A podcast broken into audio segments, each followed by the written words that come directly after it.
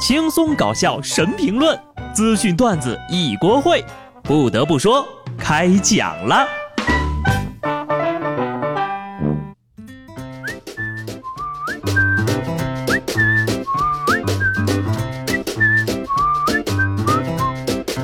Hello，听众朋友们，大家好，这里是有趣的。不得不说，我是机智的小布。我发现呢，爹妈真的是一种非常神奇的生物。朋友圈里的什么谣言他都信，但是你编的瞎话呀，他们一下子就能拆穿了。不过有些孩子呀，缺的就是父母的鞭策。十五号，安徽警方抓获了两名十四岁的盗窃犯，他们在多地作案四十多起，涉案金额二十多万。被抓的时候呢，他们俩竟然对警方说：“我未满十六岁，还能再偷四百天。”据调查呀，两人曾被多地警方抓获，均因不满十六周岁被释放了。只要不满十六岁，偷多少都不追责，这是不是应该叫合法盗窃年龄段，或者说免责盗窃年龄段呢？未满十六岁还能再偷四百多天，有理有据，铿锵有力。看来呀，这法治观念还真是深入人心呐！小小年纪就学会用法律保护自己了。知法懂法还犯法，哎，熊孩子不可怕，可怕的是啊，熊孩子还学了法，你说气人不气人？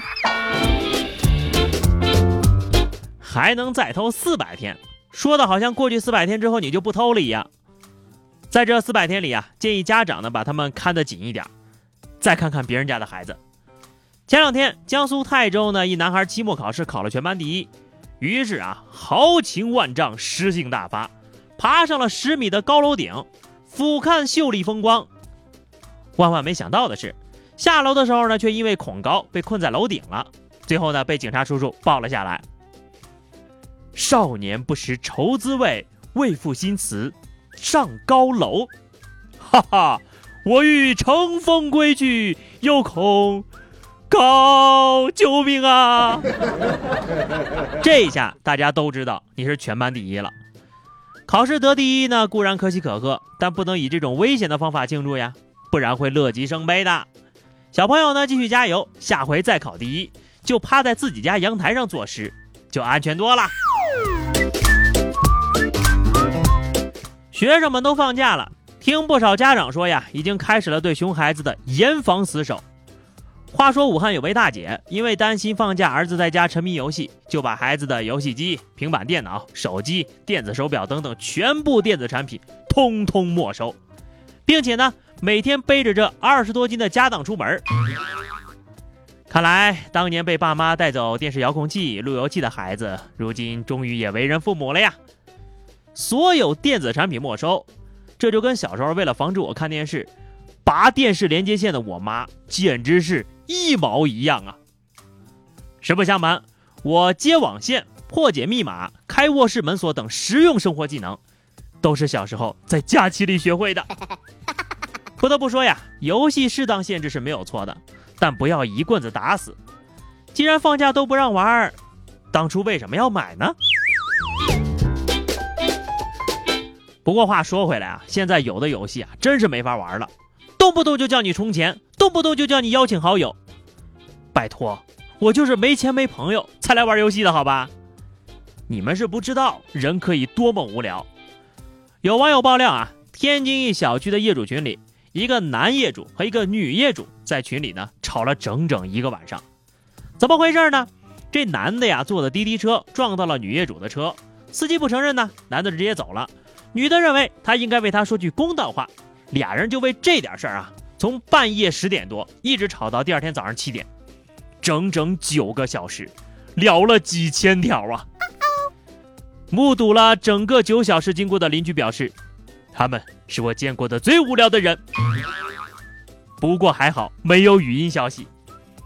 要说你俩这么聊得来，看来是真爱了。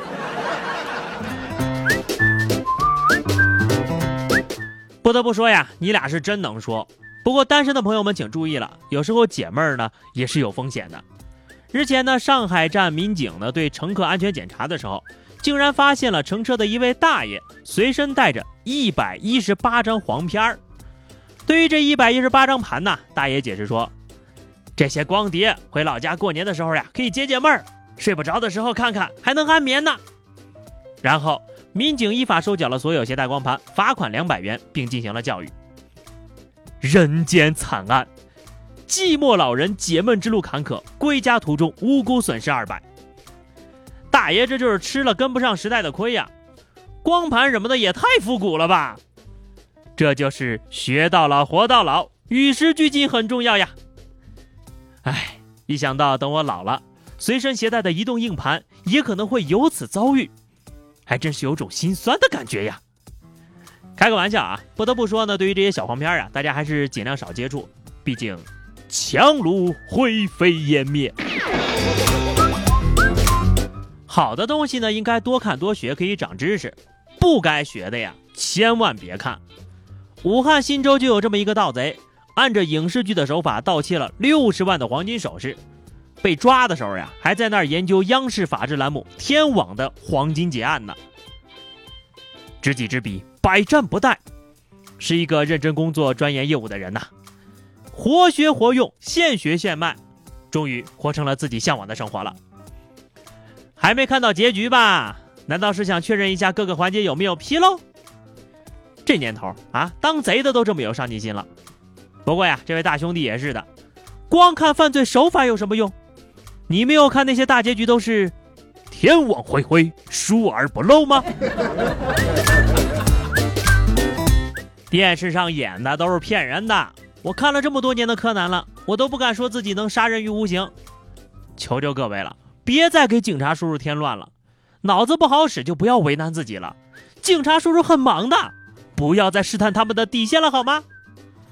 山东淄博一男子呢来到派出所对民警说，他接到一个电话，对方说是刑警中队的民警，要他去自首，他就觉得对方是诈骗电话。民警核实了他的身份之后，发现呢，哎，还真是逃犯，电话也是真的，当场就给扣住了。确认过眼神，你是真逃犯，这回舒服了，人坐办公室。业绩上门来。说到逃犯啊，湖南一个逃犯呢在逃十五年，明知道被通缉了，还大摇大摆的去探监呢，被警方抓个正着。他想着吧，都这么多年了，肯定警察认不出来了，就想去探视一下朋友。智商堪忧啊！总算知道为什么张学友的演唱会一直能抓着逃犯了，都是不信邪的人呐。这波人头送的呀，也是六六六啊！现在正好进去呢，跟你的朋友做个伴儿，可以一起愉快的玩耍啦。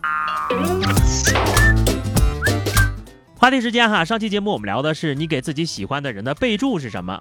听友一朵小云说，所有的备注都是全称啊。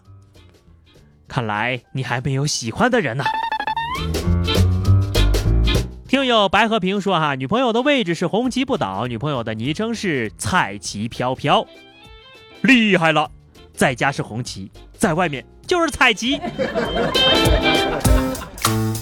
今天我们来聊聊啊，小时候你爸妈为了防止你假期疯狂的玩耍，都做过什么样的预防措施呢？